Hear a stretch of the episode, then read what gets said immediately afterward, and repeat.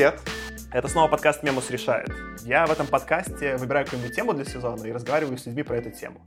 Для третьего сезона я решил говорить с художниками и художницами, потому что мне интересно, как устроено творчество, зачем им вообще заниматься, почему это прикольно или не прикольно.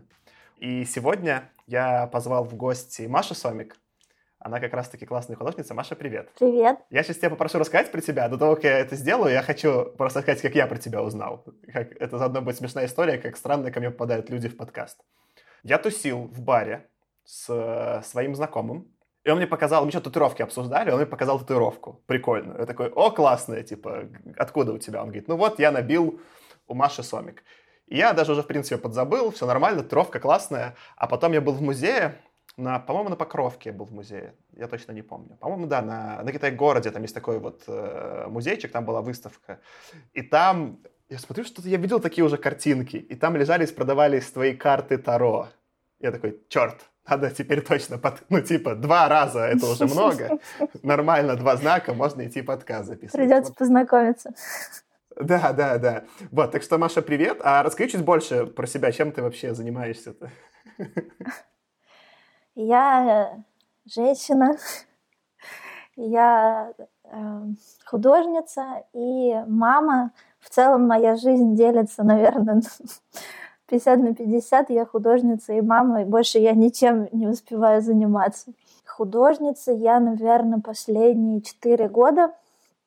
То есть э, я осмелилась называть себя художницей 4 года назад. Вот так вот. До этого я была другим разным всяким. То есть мы про это еще поговорим, потому что мне кажется, вот это очень э, ну, назвать себя художницей, ну, я бы, ну, смотри, я тоже каким-то там пытаюсь творчеством заниматься, не знаю, подкасты записываю, но я бы себя подкастером еще не назвал. Мне кажется, ну, типа, это нужно как-то, как будто заслужить. Это, может, какая-то нелепая, короче, во мне синдром самозванца, но это же... Нет, я записываю подкасты, я не подкастер, вы чего, я просто... Слушай, а давай немножко поговорим про твои проекты. Я некоторые из них видел, я буду как-то их, наверное, цеплять, а ты там, если что, развивай. Один, который мне понравился, прикольный, я забыл его название, но, скорее всего, это Abstract Faces. Помоги мне, как он точно называется? Abstract People. Абстрактные Abstract люди. People, отлично. Я еще почему-то решил, что абстрактные лица. Абстрактные люди. Я концепцию запомню. Там довольно прикольная концепция, что ты берешь по фотографии человека, рисуешь какой-то супер абстрактный портрет. А потом я видел, там еще появилась, по-моему, музычка. И мне показалось это дико прикольным, потому что вот я как-то так в своей голове как раз-таки воспринимаю... Ну, точнее, что мне лично интересно в, каким-то, в чем-то художественном, это скорее больше абстрактное искусство, про то, как оно может через совсем что-то визуально, по факту, не похожее на объект изображаемый, вызывать очень похожие эмоции. Или какие-то рифмы, рифмы смешные создавать. Ну, в смысле, интересные и, и потому прикольные. А расскажите как бы сама, как вообще проект появился, что, что делаешь там? Я еще хочу добавить, что я вижу себя, позиционирую себя как абстрактную именно художницу. И одна из моих задач — это сделать абстрактное искусство более понятным, ну, приблизить, скажем так, его к людям. Этот проект, он вытекает из моего предыдущего проекта, который я реализовала в своей первой резиденции, которая была вот как раз этой зимой. Там я тоже работала с людьми, но поскольку там я могла э, в физическом, в реальности общаться с людьми, я с ними контактировала и трогала их за руки, и как бы считывала их энергетическое поле, и потом у меня были разные абстрактные фигуры, и я их пришивала на, на одежду человека. А уже... Классно. Когда наступил карантин, я думала о том, чтобы такого сделать на расстоянии. И эта идея просто ко мне пришла, но я думаю, она реально как бы вытекла из вот этого проекта, потому что она, по сути, его продолжает. Для меня та фотография, которую присылает человек, она является просто отправной точкой, чтобы уйти и почувствовать эту энергию, которая есть э, вокруг каждого человека – то мы транслируем в мир. И плюс э, я сделала вот самостоятельно 100 портретов, а потом я э, решила пригласить свою подругу Сашу Виноградову озвучивать поскольку наше видение мира и, в принципе, наверное, то, что мы транслируем через искусство в мир, оно очень близко, что мы друг друга поняли и сработались. Я когда зашел, типа, ну, у тебя там есть сколько-то примеров на твоем сайте, mashasomik.com. Я добавлю в описание, так что все смогут легко найти. И у тебя есть, собственно говоря, вот в Инстаграме. Я смотрел, и там я заметил, прям там есть два этапа, как мне показалось. Ну, может быть, ты по-другому трактуешь. Где сначала у тебя в основном портреты девушек, ну и женщин. Там очень редко какой-то появляется мужчина, но там прям... Э, и, и скорее, ну, в моем таком представлении, я скорее это к Берну отношу, много глиттера, блесток, вот это все, и вот типа там девушки, девушки, девушки, девушки.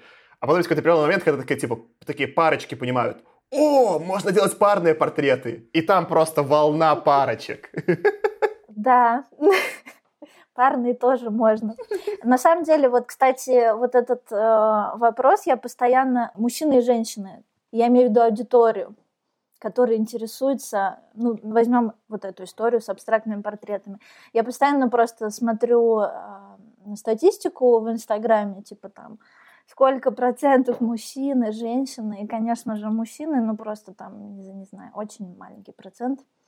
Я все время думаю, как же мне привлечь мужскую аудиторию, потому что, в принципе, мне кажется, абстрактное искусство не настолько популярное, как тоже те же ботанические иллюстрации или еще что-то. Пока не знаю.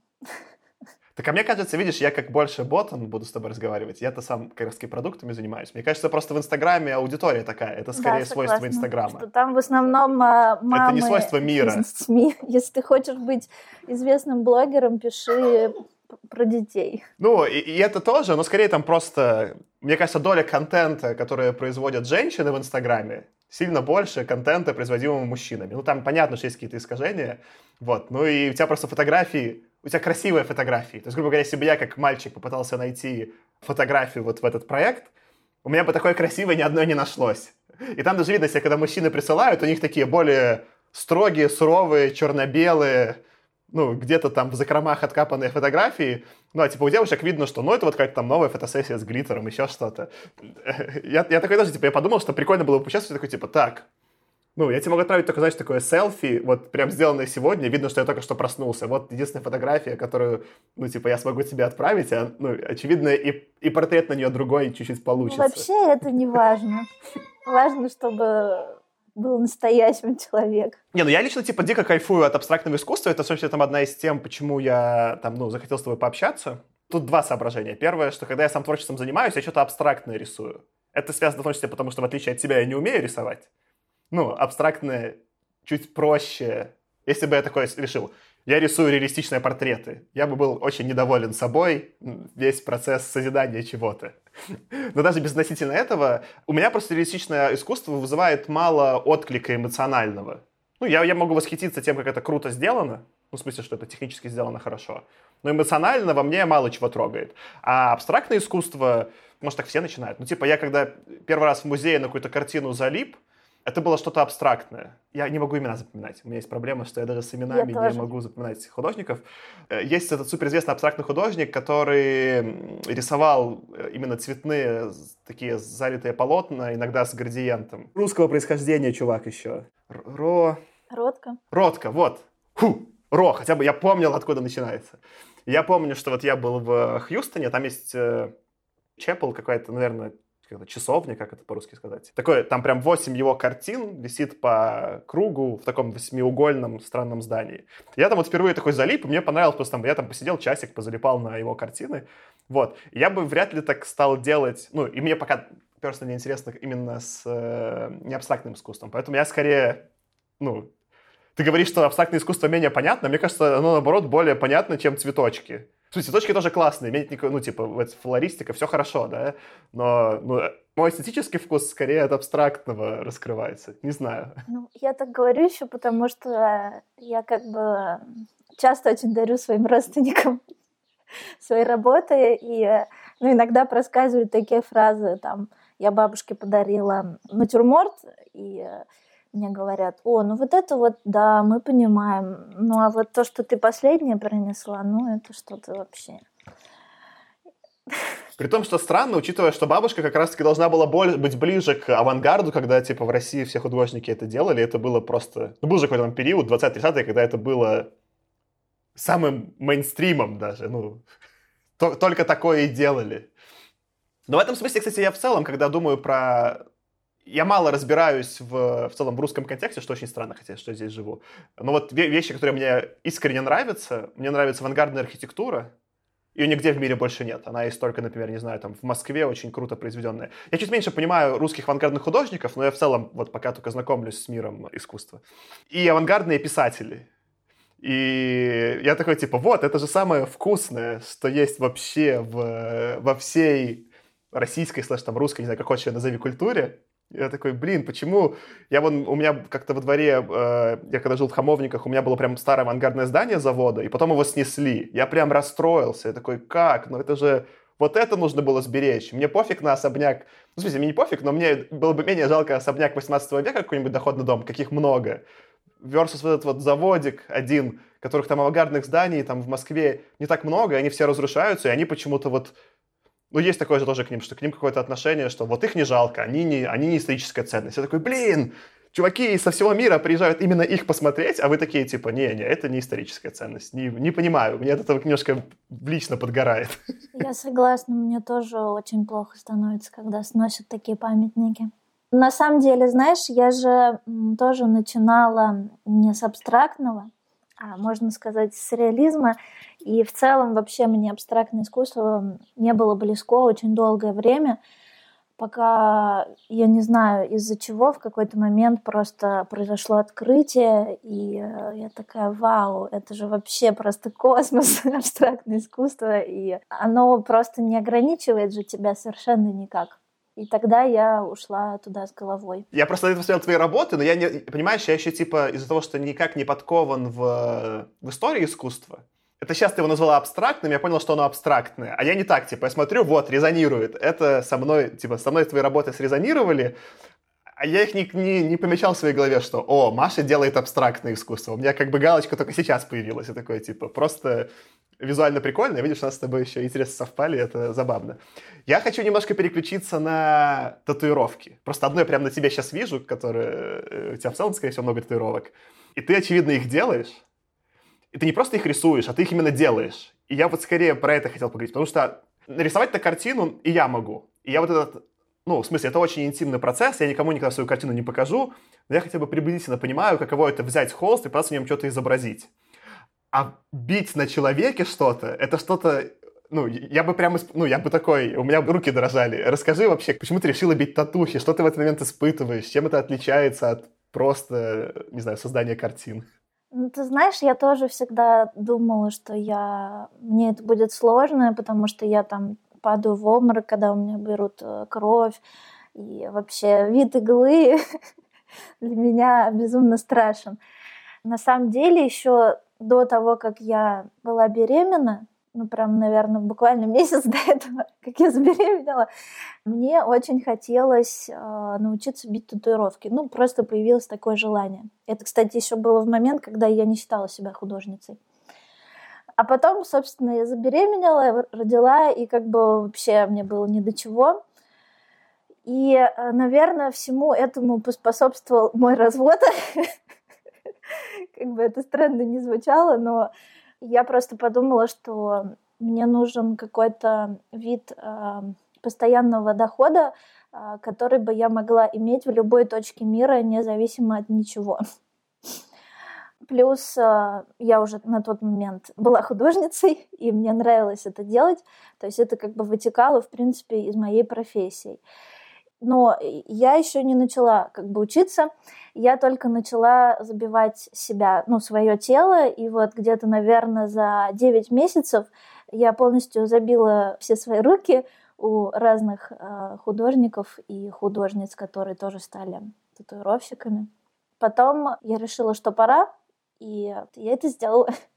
В принципе, я считаю, что для меня это, как вот ты говоришь, что ты записываешь подкасты, потому что тебе прикольно знакомиться с людьми, ну а я бью татуировки, потому что мне прикольно знакомиться с людьми.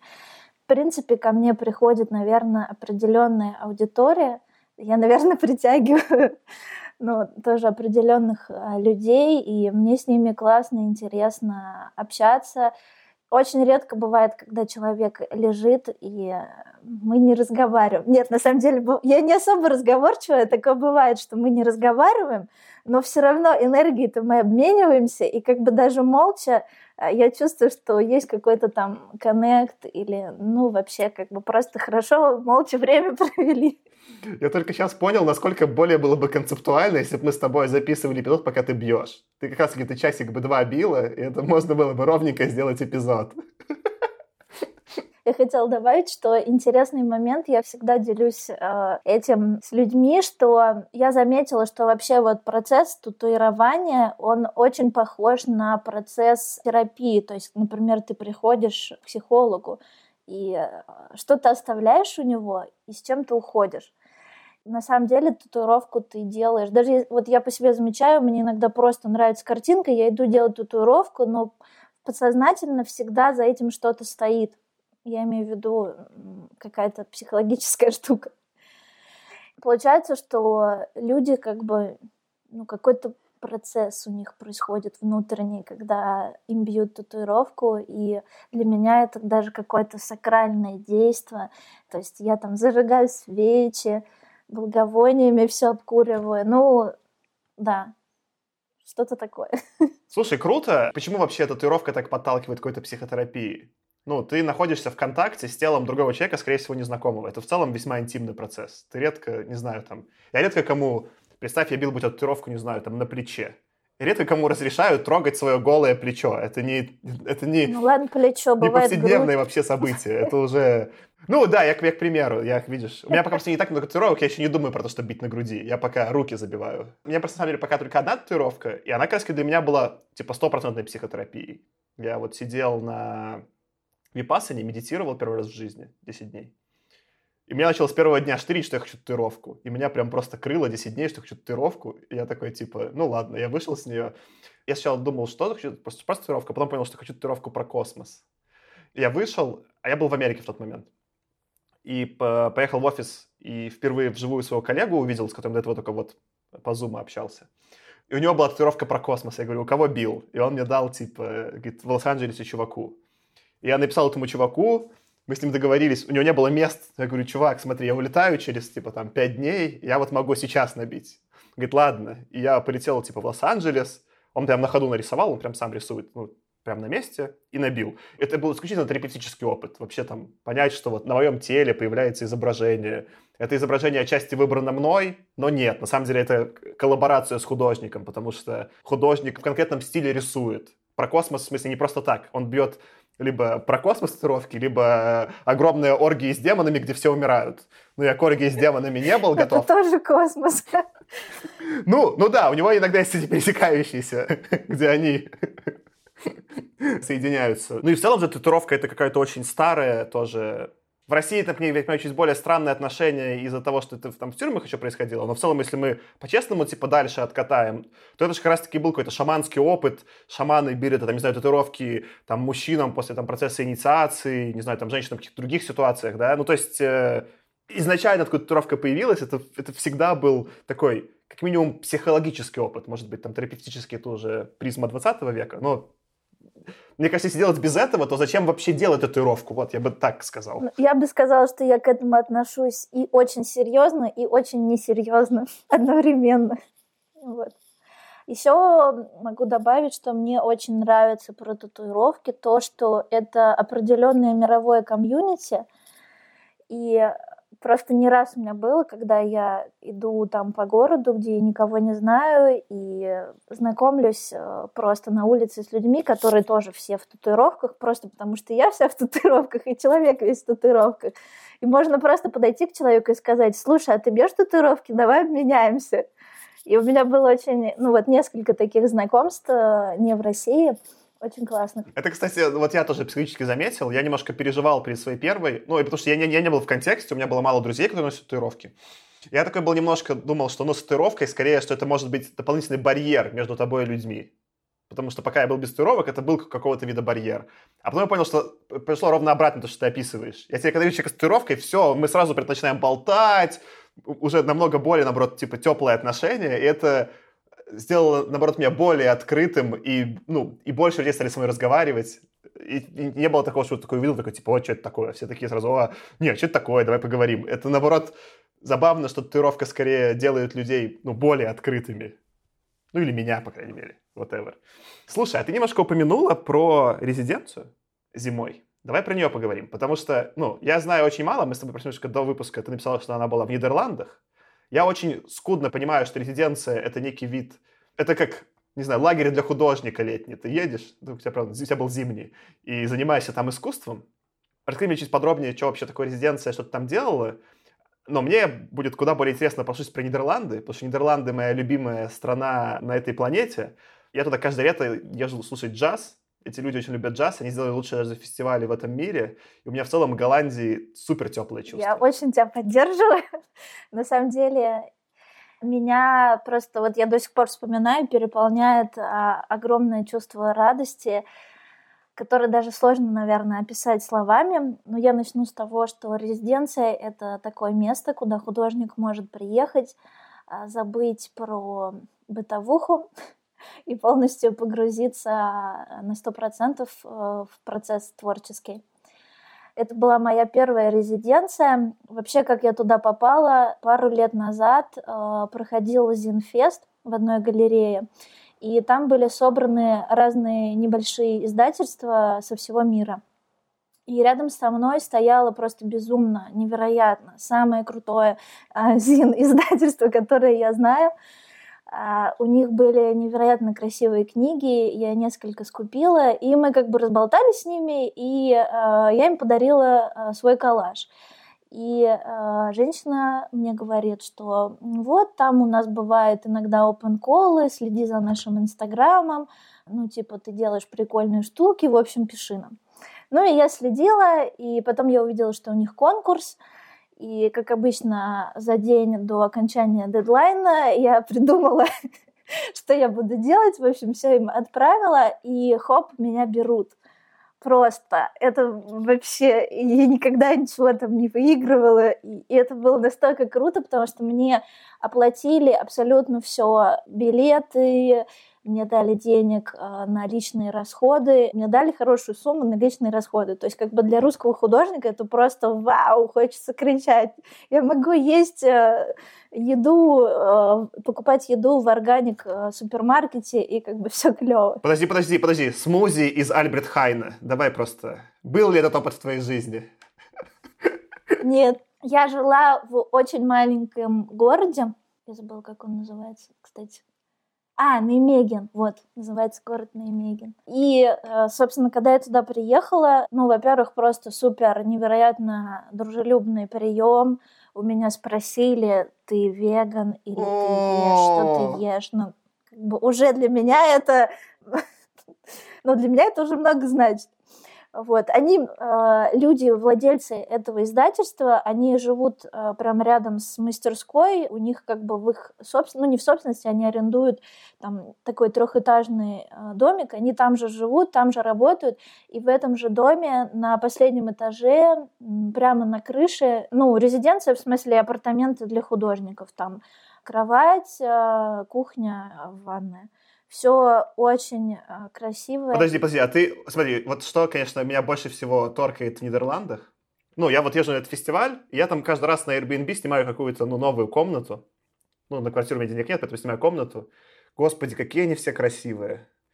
Я, я такой, я такой, просто я такой, я сначала думал, что это просто мне повезло, а потом я такой, ну, а будет какая-то, не, ну, чтобы просто некрасивая мебель стояла в голландской квартире? Не, не, там просто разница между, либо это просто хорошо сделано, либо очень хорошо, либо гениально. Ну, вот так где-то там вот оно вот так. там болтается. И... Ты не поверишь, это вещь, которой я восхищалась. Просто я, я там, ну, я постоянно ходила гулять. Я, наверное, этот город, он, он очень маленький. Я жила там месяц, я его изучила вдоль и поперек. И там как бы, ну, у них нет такой штуки, что они, да, э, на первых этажах завешиваются шторами, там все как бы открыто и видно, и я, естественно, заглядывала в их идеальные интерьеры. Они даже не то, что там какая-то супер, может быть, э, дизайнерская мебель, а просто все невероятно э, уютное и, и какое-то такое человечное, что да, я, я не знаю, как это описать, но там так классно. Я была очень поражена Нидерландами. Я, ну, я была там один раз когда-то очень давно в несознательном возрасте. И, конечно, эта страна меня впечатлила просто э, в самое сердце. Я плюс помимо помимо внешнего облика я встретила там просто очень, очень, очень, очень, очень классных людей. И я, когда уезжала, буквально просто плакала, э, какие все открытые и просто нормальные, и вот просто именно человечные человеки. Э, слушай, а расскажи немножко, ну, типа, да, спасибо, что поделилась, это прям... Я рад, что я могу с кем-то разделить свою, свою любовь э, к Голландии. У меня, конечно, кстати, вот ты сейчас рассказала, у меня вот эта часть не совсем еще закрыта. Я скорее за то, что там был на, ну, на джазовом фестивале. Я там все время был в каком-то вот именно классном настроении, э, в смысле вот восприятия искусства. Но я там мало, я ни с кем никогда не знакомился особо. То есть я просто там, ну, максимум у кого-то жил, да, и понятно, что это немножко, ну, такие, это более закрытые отношения. Мне было бы интересно, как бы, я, у меня нет никакого друга голландца. А мне интересно было бы вот понять, как это вообще все, как они живут. А сама ты резиденция, а сколько это времени длится, как процесс устроен? Можешь что-нибудь рассказать про внутреннюю кухню вот этого? У них там вроде есть разные виды резиденции, но, по-моему, я поняла, что если это как бы международный артист, то это месяц. Там несколько недель ты создаешь продукт. В моем случае это было то, что я предложила. Мне было интересно создать ЗИН, и приуроченный к Зину перформанс и инсталляция. То есть это все как бы вытекало из одной книги и дополняло ее. Да, несколько недель мы просто каждый день с утра до ночи в бешеном ритме делали этот зин, потому что там был ну, довольно, довольно большой объем. Потом готовили э, выставку, то есть там нужно было кое-что построить для инсталляции. Плюс, э, поскольку это риза-мастерская, то это занимает какое-то время, чтобы все это напечатать, серии там 200 экземпляров книг.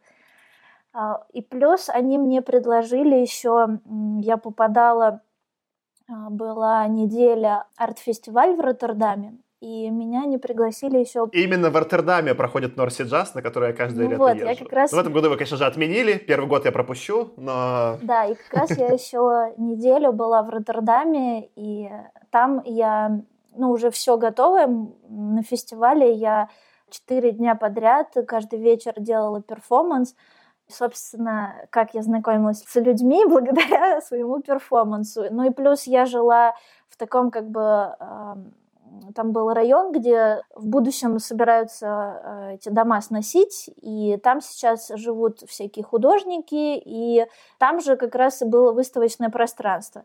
И там же эти художники сделали подпольный бар со своими концертами. И, в общем, после того, как у нас галереи закрывались, мы уходили в подполье, и там все продолжали знакомство.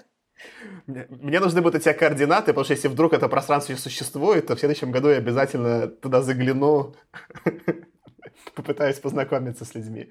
Слушай, это очень классно, и что в Роттердаме ты побывала тоже очень классно.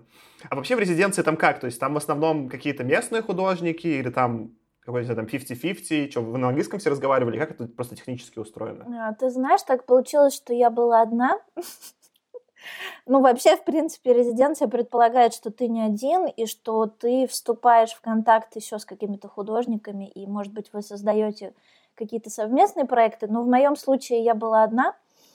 Ну, я думаю, это связано с тем, что, ну, просто есть деньги только на одного художника там раз в месяц, вот. Э, но заезжали какие-то их знакомые на выходные, тоже там художник с семьей, с ребенком, вот, из Финляндии парень. Ну, мы подружились и там вместе куда-то ходили, общались тоже. А так я была в одиночестве. Что, в принципе, было хорошо. Мы сейчас еще про одиночество поговорим с тобой. Я пока... Про Зин мне, конечно, тоже меня очень зацепило, потому что я вот пару месяцев назад написал свой первый рассказ и сверстал, ну, типа, полосы с ним. И вот жду, когда Зин на резографе напечатают. Пока все закрыто, но вот карантин закончится посмотрю на... Ну и в целом мне понравилось. Представьте, сделать Дин — это какое-то очень прикольное мероприятие, очень вдохновляющее. Но тоже, конечно, времени требующее безумное количество. Просто, ну... Видишь, опять же, как бы в мире IT, там, в мире бизнеса, да, там все про эффективность.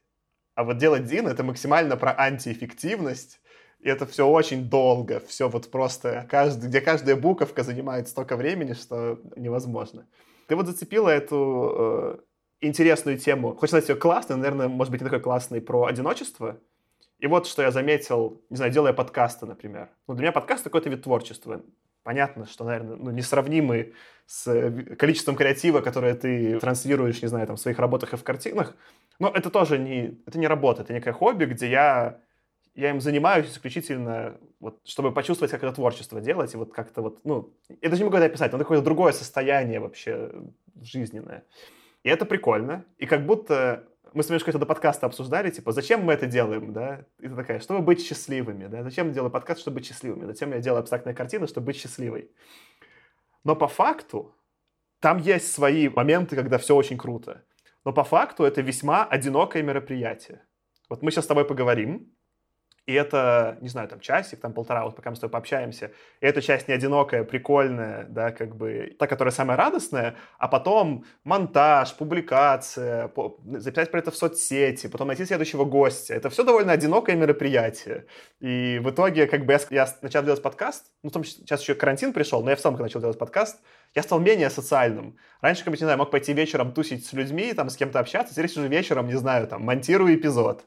И в этом смысле не знаю, это, какой-то, это для меня вот странный пока внутренний... Я, я, опять же, супер любитель. Я такой, знаешь, школьник, который что-то пытается делать. Но у меня есть ощущение, что в целом какой-то творческий процесс, он почти всегда довольно одинокий. Не знаю, как ты сама чувствуешь себя скорее в этом более одинокой или наоборот, или булшит я говорю?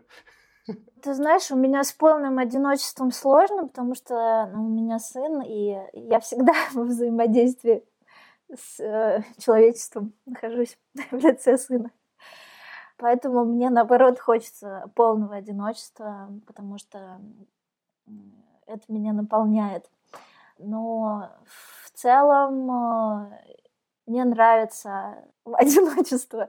Ну, то есть я, я не скажу, что я супер социальный человек, и мне, наверное, даже наиболее сложнее дается вот эта часть, роль художника, где ты должен быть социальным, где ты должен выходить в совет, э, знакомиться, общаться. Сейчас я как бы втягиваюсь в это, но я, наверное, больше про затворничество и про то, чтобы, не знаю, сидеть с холстом или там с деревяшками, и мне нормально. У меня, кстати, вот когда я тебя слушаю, есть какое-то не то, что внутренний конфликт, но какое-то непонимание может быть, да? Кажется, что ты там более интровертна и больше любишь быть там одна. Я более экстравертен, наоборот, там люблю больше с людьми быть, поэтому мне, конечно, одиночество менее...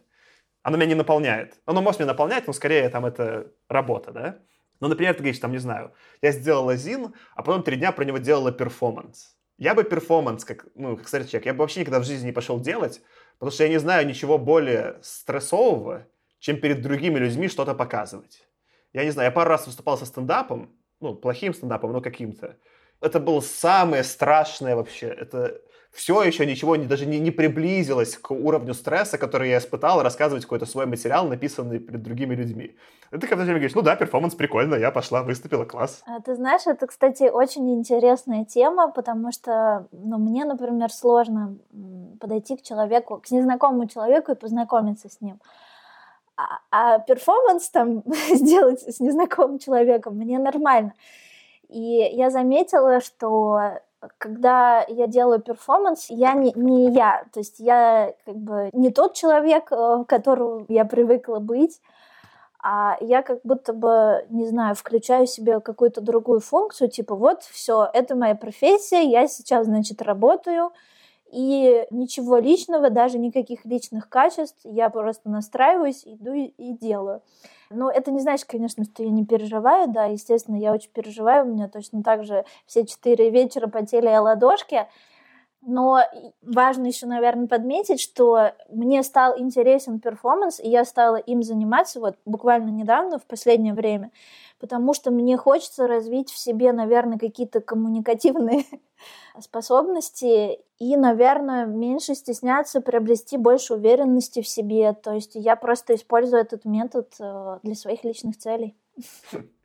Кстати, вот я тоже про это когда думал, про творчество. Творчество очень сильно подталкивает какой-то терапии. Ну, терапия вот в смысле интересно, скорее всего, там, где есть какая-то неотвеченность. Ну, например, вот я с тобой разговариваю про творчество, потому что я сейчас пытаюсь им заниматься, это сложно идет, и мне нужен какой-то, не то что фидбэк от мира, но я хочу понять какие-то кусочки, как это устроено. Если бы я уже это хорошо понимал, мне было бы куда менее интересно делать подкаст. Если бы я прям, вот я знал, как это устроено. Ну, за, ну что, я буду лекции читать? Ну, в смысле, ну зачем? Кому это вообще надо, да? Ну, мне, мне точно не надо. То есть, с одной стороны, как бы, это всегда где-то, где еще ну, вот какая-то жизнь творческая, поправь меня, может, типа, ты это по-другому воспринимаешь, она вот где-то, где еще непонятно, где вот должно что-то произойти, но еще непонятно что, с одной стороны.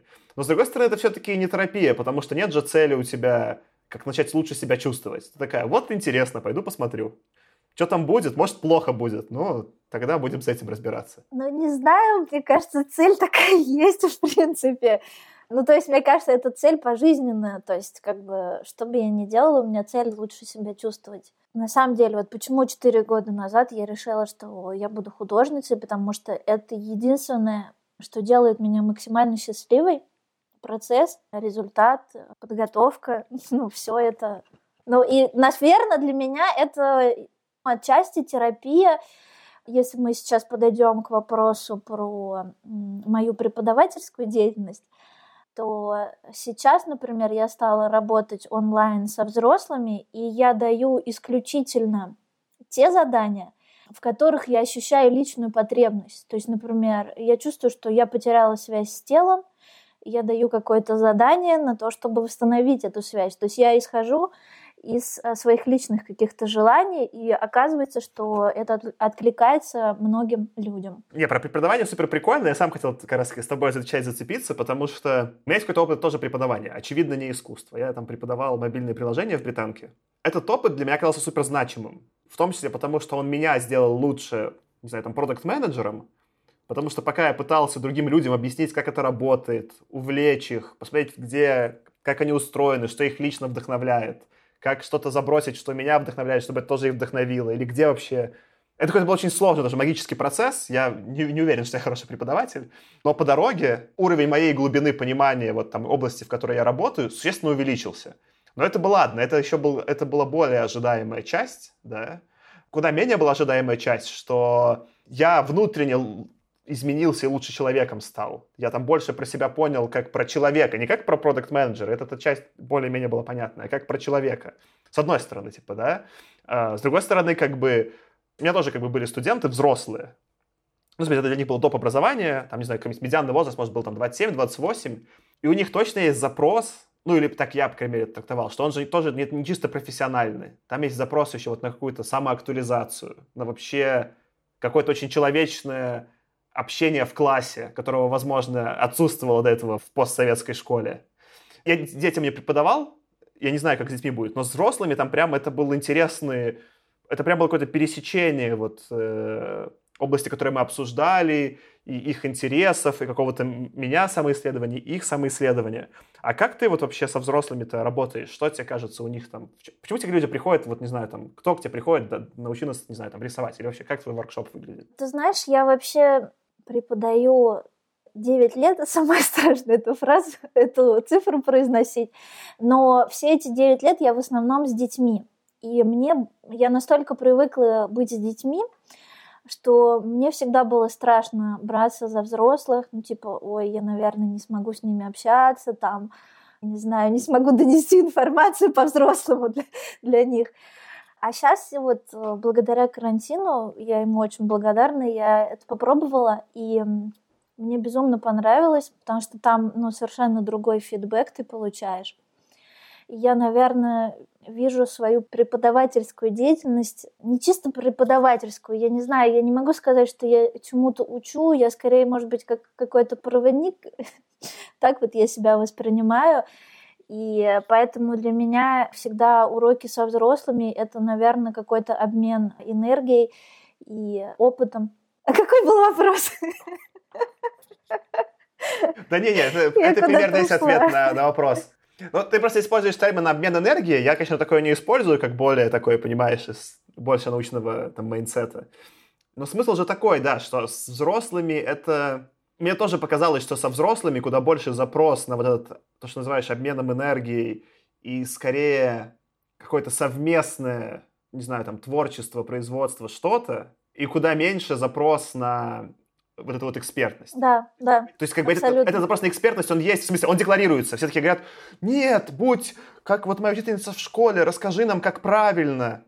Но по факту отклик вызывает намного более сильно не это, а вот э, какая-то более горизонтальная позиция, более честная, более вот про коллективное созидание. Я не знаю, как это даже нормально сформулировать. Я просто ты вот говоришь, ответил, да, ответил, у меня тоже нет хороших слов это описать. И вот, кстати, ты спросил, какие люди приходят, и я подметила, что, ну, во-первых, не очень много людей э, приходят, но приходят те люди, которые, я не знаю, на одной волне с тобой. И, и как вот, я до сих пор не понимаю, как так получается, что именно эти люди приходят. То есть, когда э, я просто в начале урока, там обычно мы делаем небольшие физические упражнения, чтобы типа из серии почувствовать свое тело, и потом мы делаем небольшую дыхательную практику, и очень часто арт-практику я соединяю с медитацией, ну, чтобы творить из сердца. Но на самом деле я понимаю, что очень многим людям все эти вещи там про энергии, про дыхание, они не очень близки, потому что они там чем-то другим увлекаются. Но получается так, что ко мне приходят люди, которым не нужно объяснять там про чакры или еще про что-то, ну то есть просто они это знают и не отключаются, не отсоединяются во время медитации, а как бы им это близко, вот. Ну, наверное, просто то, что ты транслируешь, что ты привлекаешь, как бы вот и все, вот так это работает. Видишь, я скорее просто между двумя мирами нахожусь. Я, с одной стороны, ну, у меня очень научное образование, и вот мой голос в голове, который занимался там изучением физики, он такой, а, что, чакры, энергии, что такое? Вот. А есть там вот я более современный, я там уже скорее там буддистом себя считаю, очень много медитирую, какой-то там начал думать про духовность. И в целом, или какие-то воркшопы, на которых я был, или вообще ивенты, на которых я был, которые мне больше всего нравились, они были исключительно скорее вот такого, как ты описываешь, формата. Не знаю, где вначале все медитировали, танцевали, еще что-то делали, потому что это сильно скрывает взаимодействие, не знаю, с телом и с сознанием, которое немного зашорено, когда ты сидишь и просто бизнесом занимаешься. Не то, чтобы это у людей пропало, такая потребность все равно есть. Это что, типа, отключилось как будто? Нет, это как было, так, так и осталось, просто сейчас может быть меньше. И я пытался это тоже в британку привнести, но я, конечно, был осторожничал. Из-за того, что все-таки там не то, чтобы ко мне пришли люди, да, был какой-то курс, то я что-то делал, мы там иногда двигались, могли потанцевать, но медитировать я не смог я себе разрешить устроить в начале занятия медитацию. И я жалею, это было бы круто. Жалко, что мы так не сделали. Вот. Мне просто, как видишь, внутренняя свобода, это сделать пока не хватило. Кстати, вот ты еще говорил про наше образование постсоветское, и у меня просто очень, наверное, травматичный опыт. Я до сих пор своему психологу жалуюсь. Ну, именно студенческие, наверное, студенческие мои годы я была в очень больших контрах со своим основным преподавателем. И мне кажется, что на самом деле это меня очень простимулировало пойти в какую-то образовательную сферу, потому что хочется, чтобы с тобой общались по-другому, чтобы тебя ценили и уважали, даже если у вас колоссальная разница в возрасте. А что возраст? Я, кстати, про возраст никогда не понимал. Для меня возраст всегда была очень странная метрика. Такой, ну, все ну, же знаешь, люди вот эта фраза. Взрослых надо слушать, уважать. Или там... Вообще не про меня. Я скорее, типа, вот в этом смысле довольно американец. У них же даже нет этого там вы, ну, у них да, все ты. мне ну, это смысле... очень близко. И мне нравится, когда мои дети и ученики говорят мне ты, Маша. вот. Ну, там, понятно, что есть все равно, когда ты преподаешь, там есть какая-то чуть-чуть другая роль, ты, ты иногда чуть-чуть там типа границы отстаиваешь, такой говоришь, не-не-не, успокойтесь, сейчас сделайте, как я скажу. Нет, это безусловно, да. Я вот когда начинал преподавать, я очень волновался, особенно когда там должно было первый раз прийти по студентами рассказывать, я такой, господи, я, что я буду делать, да? Я там готовился, делал презентации. Ну, мой метод сработал. Я в итоге себе поставил даже ограничения, что я в какой-то момент полностью перестал, типа, критиковать студентов. Я только хвалил. И, ну и норм было, типа, и в итоге и работали, и ничего не сломалось. У меня было, знаешь, такое внутреннее опасение, что вот если я буду только хвалить, все рассыпется, перестанут работать. Ну вот, вот это вот все мои, знаешь, из менеджмента опасения, что если убрать кнут и оставить только пряник, все рухнет. Я иногда, конечно, тоже включал кнут, потому что я человек, и я, ну, эти модели включаются, я не могу их целиком отключить, но я думаю, там на 70, 80, 90 процентов я врубил только пряник. И он просто по-другому работал, и он, ну, в другие вызывал реакции у студентов. Это было прикольно. У меня, конечно, при этом была некая не знаю, не то, что подушка, может быть, безопасности, что там были другие преподаватели, они кнут включали. И в итоге, понимаешь, э, на контрасте, наверное, там студенты видели и такое, и такое, и, и как-то вот это работало. И я скорее понял, что, ну, наверное, ну, какой-то, значит, такой, типа, больше армейский подход, он тоже может работать, если ты хочешь именно экспертно много быстро знаний переложить. Но он просто краткосрочно, долгосрочно ни к чему хорошему не приводит. То есть, если нужно очень быстро что-то людям объяснить, у тебя, если, знаю, там, неделя, то, возможно, такой более, вот я авторитет-эксперт, вы меня слушаете, может быть эффективной моделью. Но на длинном горизонте, чтобы, вот, что я заметил, у людей нет мотивации что-то делать. Они такие, пока ты нас ругаешь, они привыкли. Ты нас ругаешь, критикуешь, мы реагируем. Ты нас ругаешь, критикуешь, мы реагируем. Ну и, в принципе, если их ругать, критиковать, они выдают результат. Потом ты убираешь критику, они такие, я не знаю, что делать. А как я? Я без критики не могу сдвинуться. Я все. Да. Поругай меня, пожалуйста. Я не понимаю, как сделать... Ну, а там, например, в продукте нужны итерации. Я не понимаю, как сделать вторую итерацию, если ты не поругаешь меня. Если бы я так себя чувствовал, я бы работать не мог. Если бы мне нужно было, чтобы каждый раз пойти к моему боссу, чтобы он меня поругал, чтобы я сделал следующую итерацию, я бы так себя плохо на работе чувствовал. Ну, то есть, ну, понятно, что у меня есть какое-то внутреннее, типа, о, а что получится? А что получится? А если так сделать? А если так сделать? У меня есть ощущение, что вот особенно... Я не знаю, опять же, про детей. Мне потом, кстати, интересно твое сравнение с детьми. Дети это современные, у них этого меньше, у них получше. Я просто видел каких-то там школьников, мне кажется, они более адекватные, чем я был в их возрасте. Не знаю, мне кажется, школы те же, образование тоже. И для меня э, это безумно печально мало чего меняется, и, конечно, вот то, что ты говоришь про личную мотивацию, мне кажется, это максимально важно взращивать с раннего возраста, а не создавать такие паттерны, где люди лишь работают, потому что им поставили двойки там или еще что-то. Ну вот. У меня вот про это был странный опыт. Э, я как-то перед школьничками выступал, меня позвали рассказать про что-то карьеру перед школьниками. И там были какие-то, ну, обычные, вот, знаешь, такие э, рассказчики из школы, как хорошо, как все хорошо в современной школе, будьте успешными, много учитесь, университеты, вот это все.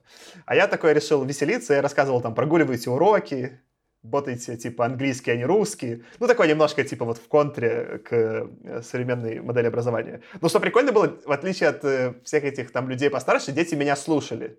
Потому что когда им рассказывают одну дятину, у них, мне кажется, просто фильтр включается. О, нам на дятину рассказывают.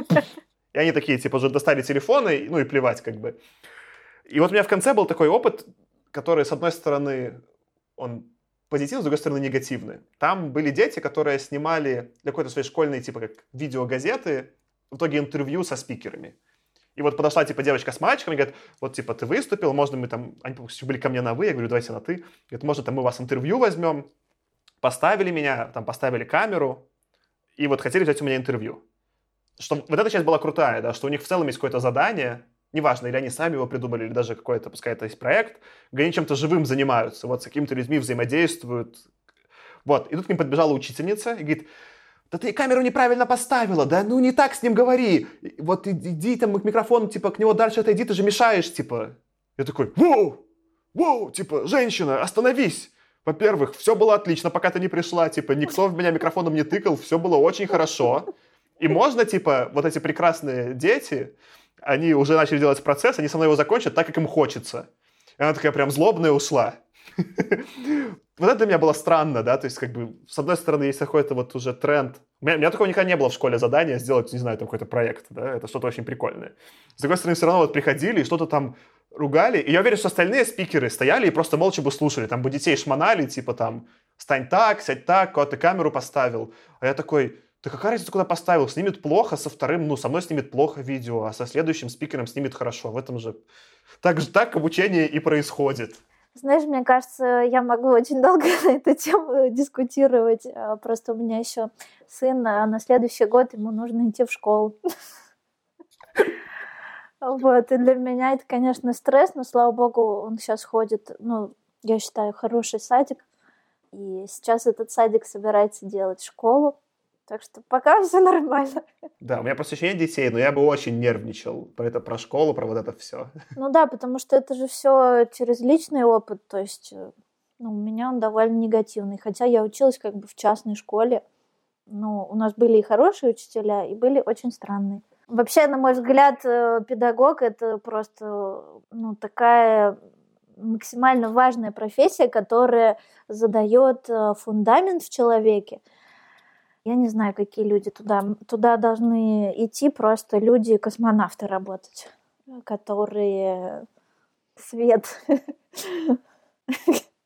Ты мне показываешь своего космонавта?